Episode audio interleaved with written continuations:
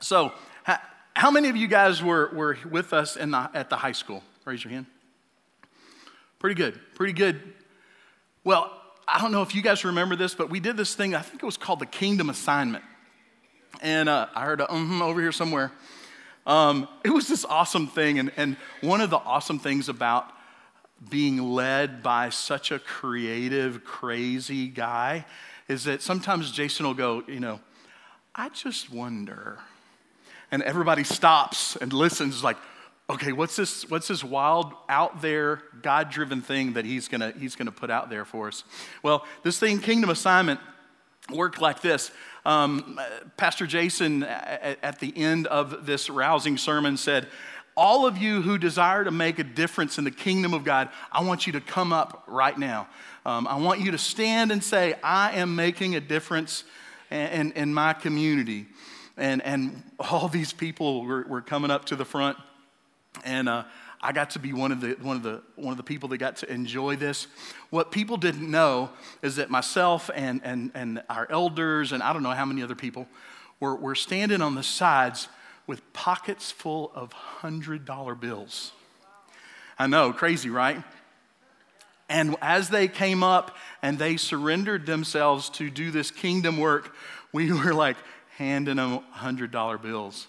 And, and, and Pastor Jason's challenge to them was to take this and prayerfully invest this in, in, in someone or something that will, that will further the kingdom. And, and I remember especially watching the video, there's this one young fellow. He was, he was standing there and the, he saw that $100 bill in his hands. You know, I don't think he'd had that much money in his hands ever. We're not sure what he did with it, but the Lord, I'm sure, um, worked, worked through it. But here's the thing that was pretty cool. But what if I told you there was a donor in the church that said, I remember that day, and that was so cool that I want us to do that again? And, and I don't want to just do that, I want to step it up a notch. What if this donor said, Instead of doing $100, I want to do $1,000. I want to support the people of 1910 Church to prayerfully take this investment and reach out and be able to invest in someone in this community to change their life. You know, there's a lot of people out there that, that $1,000 would change their life right? So I'm not asking anybody to come up right now, but, but who in here would say, I would be a part of that? Anybody? Awesome. I would be a part of that. Well, guess what? I'm not telling you that. There's not $1,000 in my pocket. Although, although I did have the thought of, of bringing $1,000 and pulling it out of my pocket, but um, you can ask my wife, it would probably not make it home. Um, how, along with my Bible and all the stuff, they'd be like, hey, Robert, I found your Bible over here. Yeah, I would end up, yeah, it would be on the floor somewhere. And someone would have a great Sunday at my expense. So, no thousand, no thousand dollars, but I want us to hear something this morning. We still have that challenge but we have something to invest in someone that is so much more than $1,000. It's the grace of God, it's the gospel. It's the gospel. Yeah, $1,000 might change someone's life, but the gospel changes what? Our eternity. So, in this second installment of the One More series, we're going to talk about praying for the lost. We're going to talk about just as if we would take that $1,000, Lord, who should I bless this with? We're going to take this gospel message and say, Lord, who should I bless this with? And some of you, some of you guys, especially out there, you know, are probably saying, Well, Robert, uh, why do I have to pray? You know, I already know that God says, you know, Jesus said, go and make disciples. So I should just go out and do it. Well, you know, I'm reminded of Acts 1 8. It's one of the last things Jesus said to the disciples. He says, and you will receive power when the Holy Spirit comes on you, and you will be my witnesses. So, this thing called evangelism, this thing called sharing the gospel, our witness, is not a human endeavor. It is a spiritual activity, it is a supernatural activity. So, we need to pray. We need to make sure that the things that we do or don't do are guided by God's Spirit. Because when we do that, even if we get in the middle of something and we are obedient to Him and we in our own minds think that we totally mess things up, we can't mess them up. Because God says His word doesn't return void. Amen? So, why should I pray for the lost? Why should I pray? Well, because prayer changes things. Prayer changes things. And so, what does it change? Number one, we pray because it changes our hearts, it influences our hearts. Have you ever noticed that? If you're having an issue with someone, especially someone that you have a hard time with, when we pray for that person, well, unless we're praying that God will smote him or, you know, Send fire out of the sky, Lord. Yeah, that probably won't change your heart. Hopefully, the Lord will. But, but when we really pray, usually the first thing that changes is us. And so, the reason why we pray for the lost and we pray about who should we share with is because it changes us.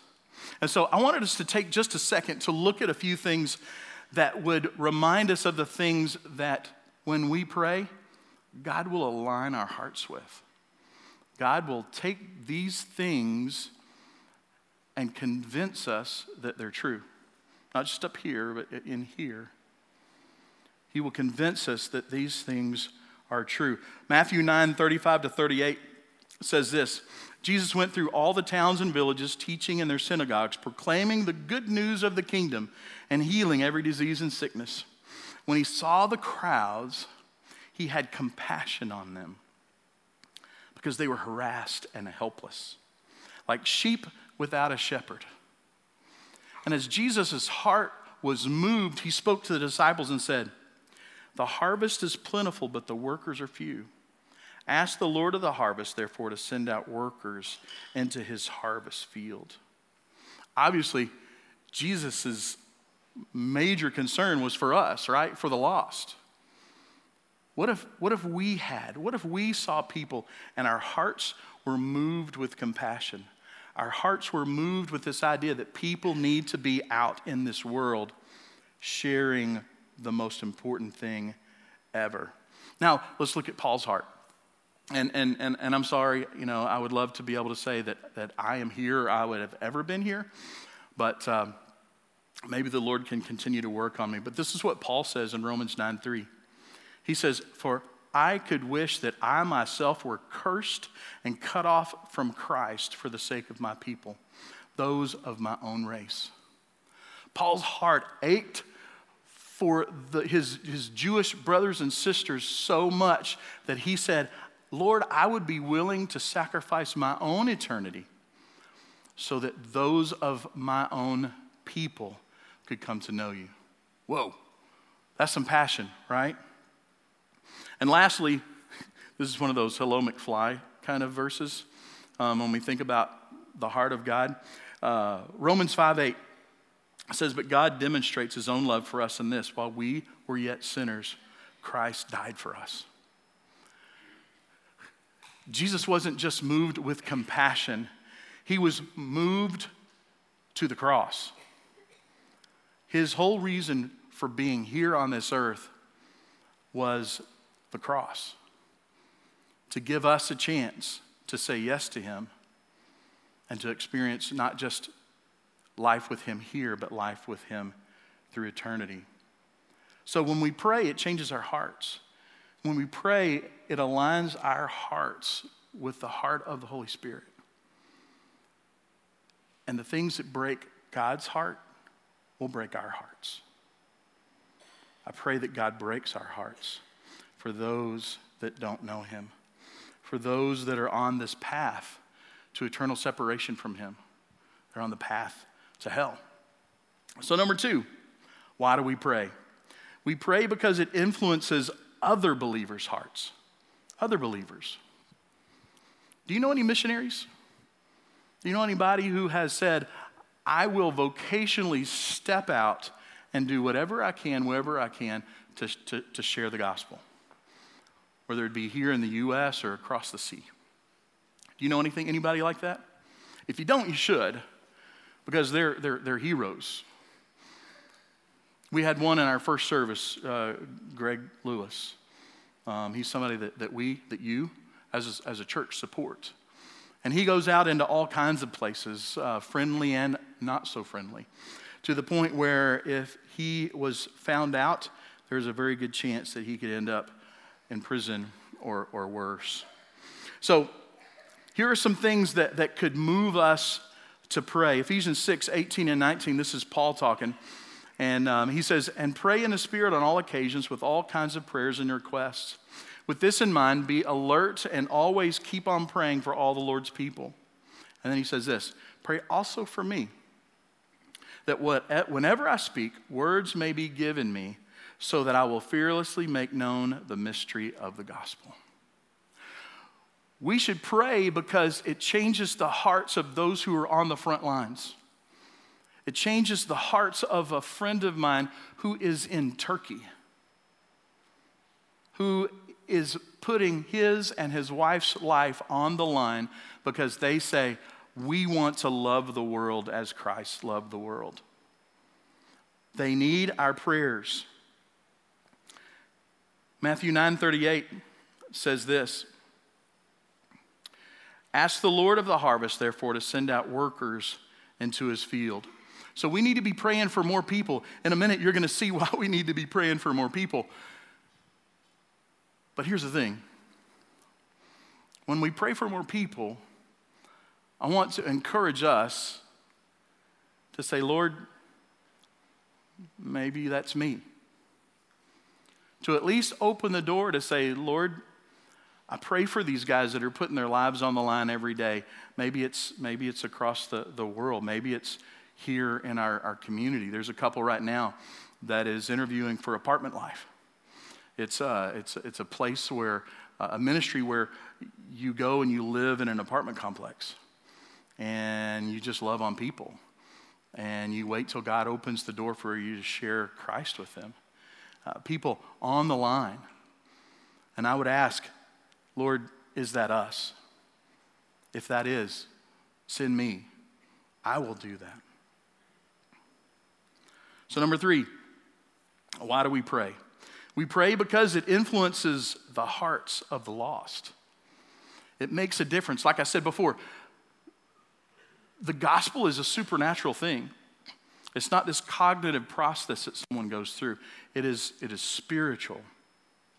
John 6:44a says this, "No one can come to me unless the Father sent me draws them." So, guess what? Take all the pressure off of us. We can't save anybody. We can talk till we're blue in the face, but if the Lord is not drawing someone with His Spirit, it's not going to do anything. But if we are willing to realize that God is the one that draws people, and we say, Lord, I desire to partner with you in that. Lord, show me what to do. Show me where to go. Show me what to say. Show me what not to say. And I understand that you're the one that draws, and I would love it if you could just allow me the chance to be there to be used in the process. We can't save anybody. Next, 2 Corinthians 4 4 says this In their case, the God of this world, Satan, has blinded the minds of the unbelievers to keep them from seeing the light of the gospel of the glory of Christ, who is the image of God. Why do we pray for others? Because they need us to stand in the gap there's a very good possibility that the God of this world has blinded them to the wonder of the gospel. They cannot understand. And so we pray, Lord, I stand against the enemy. I rebuke him in their life. I ban him from their life in the name of Jesus so that their eyes could be opened and they could see the depravity of their soul and their need for Christ. We need to pray because it influences others. Four, here's a crazy one. We pray because eternity hangs in the balance. We pray because eternity hangs in the balance. I read a statistic, and I didn't believe it, but you know, it's on the internet. Everything's true, right, on the internet. No, but this is a real one. As of December 2016, according to Sperling's Best Places, only 54.41% of Boerne residents claim affiliation with any religion. 54.41%. This is the Boerne bubble, right? Where it's cool to be a Christian. That's what the stats say. Now, you remove the 3.62 of the Mormons, that leaves us with pretty much 50%. One out of two people are lost in your community, in my community. When you walk through HEB, that stat says that every other person statistically is lost and going to hell. Hmm. When we look at what is considered Boerne, not Boerne proper, but Boerne, it's a 10 mile radius from the center of Boerne. And if we take that, that total and then we divide it by half, it says there's 25,000 lost people that call Boerne home. 25,000. We don't just need a bigger building, we need like five new churches. The harvest is white, the harvest is huge. Eternity hangs in the balance. Now let's look across the world. You think 25,000 blows you away. According to the Joshua Project, there are many unreached people groups across the globe. An unreached people group is a group of people containing less than 2% of Christ's followers. These individuals have very limited, if any, access to the gospel. None have indigenous church, none have an indigenous church capable of taking the gospel to the entire group. The Joshua Project highlighted 50 of the largest people groups that were unreached. And just the 50 largest, there's 1.48 billion souls there. 1.48 billion. So, whether we're looking at 25,000 at home or a billion and a half across the world, uh, that's pretty huge, right? And, and if we were already thinking, Lord, 25,000, how can me, as one person who usually doesn't even share their faith, really make a difference? And then, much less, one and a half billion. Well, there's a great story that you guys have probably all heard before, because, but because it's so awesome, I'm going to share it again and remind us of this great fact. the story goes like this There was this young man walking along the beach and this big storm had just come through, kind of like the one we just had. And the storm had driven thousands of starfish up onto the beach. And this fellow was, was walking along the beach and taking starfish after starfish and picking them up and throwing them back in the water, picking them up and throwing them back in the water. This other guy came up along the beach and, and he just kind of dumbfounded. He says, What are you doing? He said, if I don't take these starfish and throw them back in the water, when the sun comes out, they're going to dry out and, and, and they're all going to die. And he said, Man, you're crazy. Look at all these starfish. You can't make a difference. And the guy looked at him and he said, picked up a starfish, threw it in the water. He said, I made a difference with that one. I made a difference with that one. And so instead of us looking at this number and feeling overwhelmed and saying, Lord, no way, I, I just gonna, I'm just going to go and shut my door and, and, and live in denial that, that this is just insurmountable, uh, insurmountable task. Instead, God says, I'm not asking you necessarily, He could,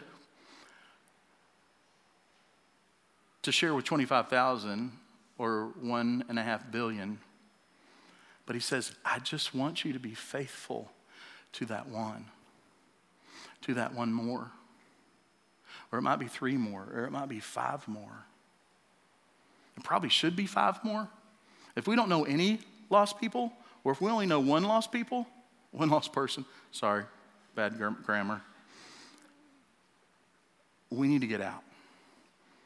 We need to get out into the world and get to know people who need Jesus. All right, so we know why we should pray for the lost. How do we pray for the lost? What in the world does this look like? How do we pray for the lost? First, we pray that God would give us a burden for the lost, just like we talked about. Lord, burden my heart like Jesus' heart was burdened. Lord, burden my heart like Paul's heart was burdened. And again, this is not this thing where it just kind of changes our mind. What we're asking for is Holy Spirit, convince my spirit that the biggest thing that I could ever do on this earth is share you with other people. I'm convinced, guys, that, you know, I can't really, you know, give you all the theological aspects of it, but I think, you know, if Jesus loves us so much and Jesus died for us, if, if, if all we were called to do was to say yes to him, wouldn't you think he would just bring us home? Right? We have a reason to be here. There are things that we should be up to. Let's listen. Let's begin to take some steps. So, Lord, first, burden my heart. Burden my heart. Change my heart. That, that it's not something that I feel is a drudgery, but it's something that I wake up and say, Today, Lord, who, who do I get to share your love with? Even in the most insignificant thing, who are you going to use me to share you with? Number two, how do we pray? We pray that God would open your eyes to the lost. Lord, as I go through my day, open my eyes to those who need you. Shine down your light on those, on those people that, that I am called to build relationship with. Show me those people that I am called to lift up to you on a daily basis. Show me those people. And guess what? This week um, is, is, is the first week of the month. Thursday is the first Thursday of the month. What do we do on the first Thursday of the month?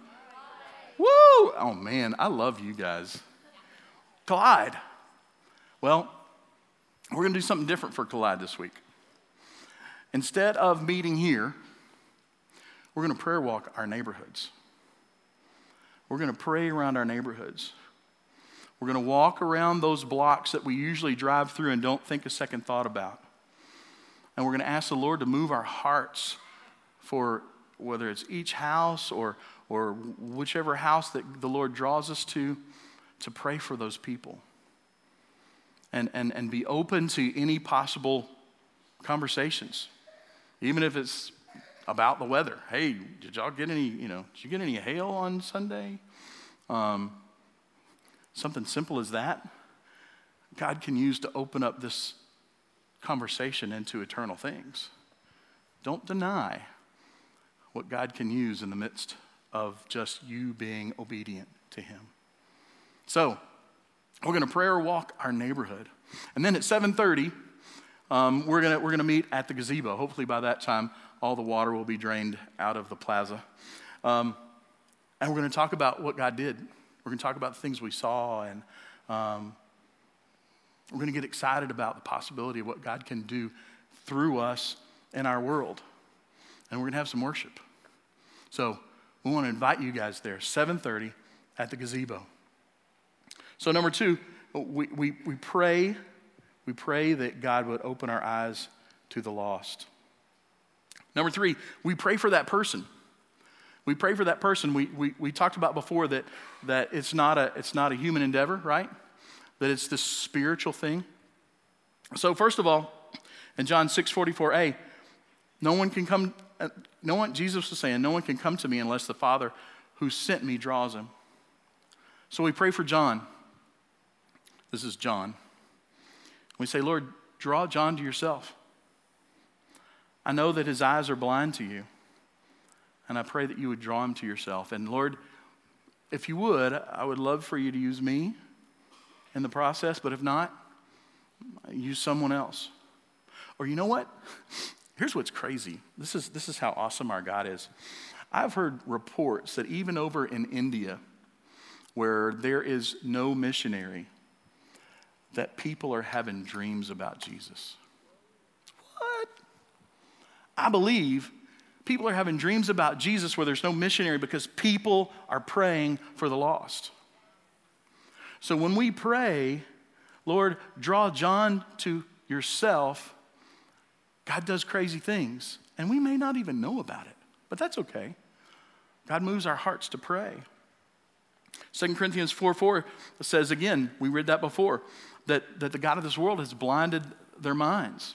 And so we stand in the gap for these people and we say, Lord, I, I stand with you against the enemy for John. I rebuke the enemy and, and, and the way that he has blinded John's eyes. Father, step in and break that bondage so that John can see the love that you have for him and his desperate need for you. And then 1 Timothy 2 3 through 4 says this This is good and pleases God our Savior, who wants all people to be saved and to come to a knowledge of the truth. So we can pray in line with God's will. Lord, I thank you that you love John and that you desire for him to be saved. And so, Lord, I'm going to pray in line with your will that he, that he is ours, that he will be drawn into the kingdom. And I just want to pray in confidence and say thank you ahead of time because I know that your desire is for him to come to know you. And then last, John 13, 35, it says, By this everyone will know that you are my disciples if you love one another. So we pray, Lord, show John the love of Christ through me. Show John the love of Christ through those around him, whether it be people loving him directly or people loving each other in front of him. Show John. There's so many other ways that we can pray scripture, but those are just a few that we can use to pray for those who are lost. Number four, we pray for their needs. We can pray just for things that we know, or if the Spirit leads us, we can, we can say after we have created a relationship, hey, John, you know, you've just been on my heart lately, and I don't want this to be weird or anything, but I'd love just to pray for you. Is there anything I can pray for you about? it's pretty amazing what happens sometimes. Not all the times, but sometimes we'll do that for our waiter or waitress. And sometimes, it, you know, they're kind of like uncomfortable. And other times they like, you know, I've had waitresses just bawling at our table just because we asked, we stepped out and we said, How can we pray for you? And uh, God moved. All right, number five, we pray in their midst. This is a spiritual, a spiritual activity, it's not a human endeavor. And when we're in the midst of, of John, or we're in the midst of HEB, knowing that one out of every two people are lost, we say, Lord, open my eyes, make me spiritually sensitive to all the things that you're doing around me. And then God allows you to join him in the process. God allows you to join him in the process. So, we know why we should pray. We know how we should pray. So, what's standing in the way? What stands in the way of us joining God in his pursuit of people who are lost? Hmm. I want to take a second and go back to last week, if you guys were here. We talked about birds not leaving the nest.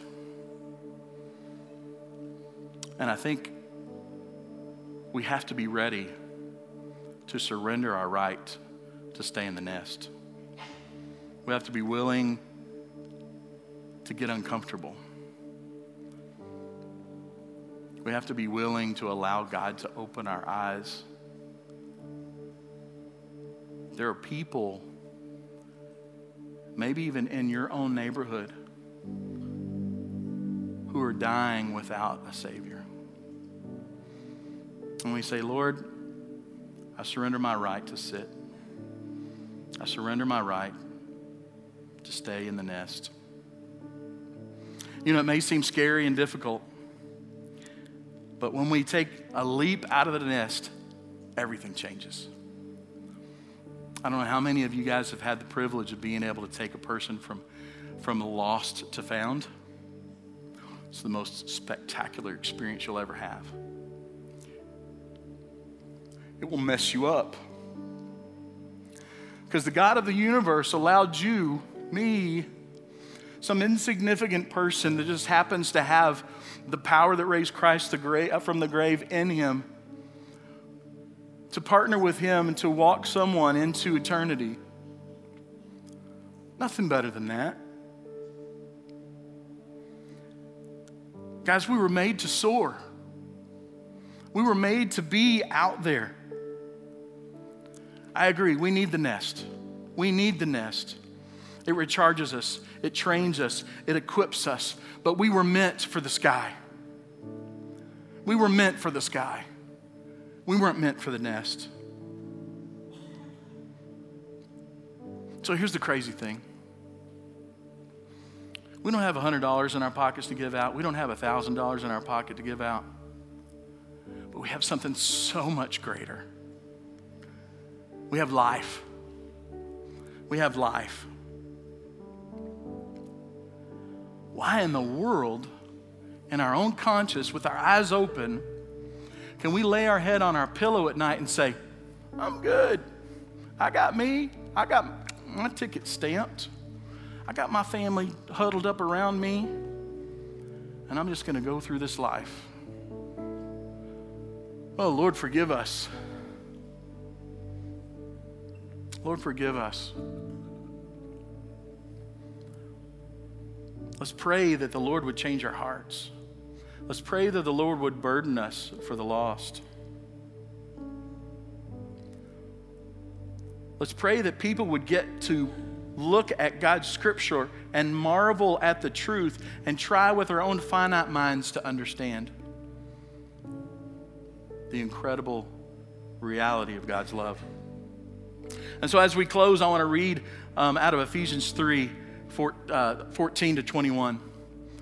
And, and I want you to think as you hear these words how can we keep this from the world? How can we hold this in our hearts? God, through Paul, says this For this reason I kneel before the Father, from whom every family in heaven and on earth derive its name.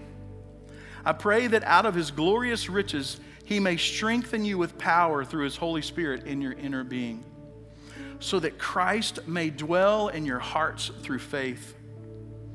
And I pray that you, being rooted and established in love, may have power together with all the Lord's holy people to grasp how wide and how long and how high and deep is the love of Christ and to know this love that surpasses knowledge, we can't understand it, that you may be filled to the measure of all the fullness of God. Now, to him who is able to do immeasurably more than all we ask or imagine, according to his power that is at work within us, to him be glory in the church and Christ Jesus throughout all generations, forever and ever.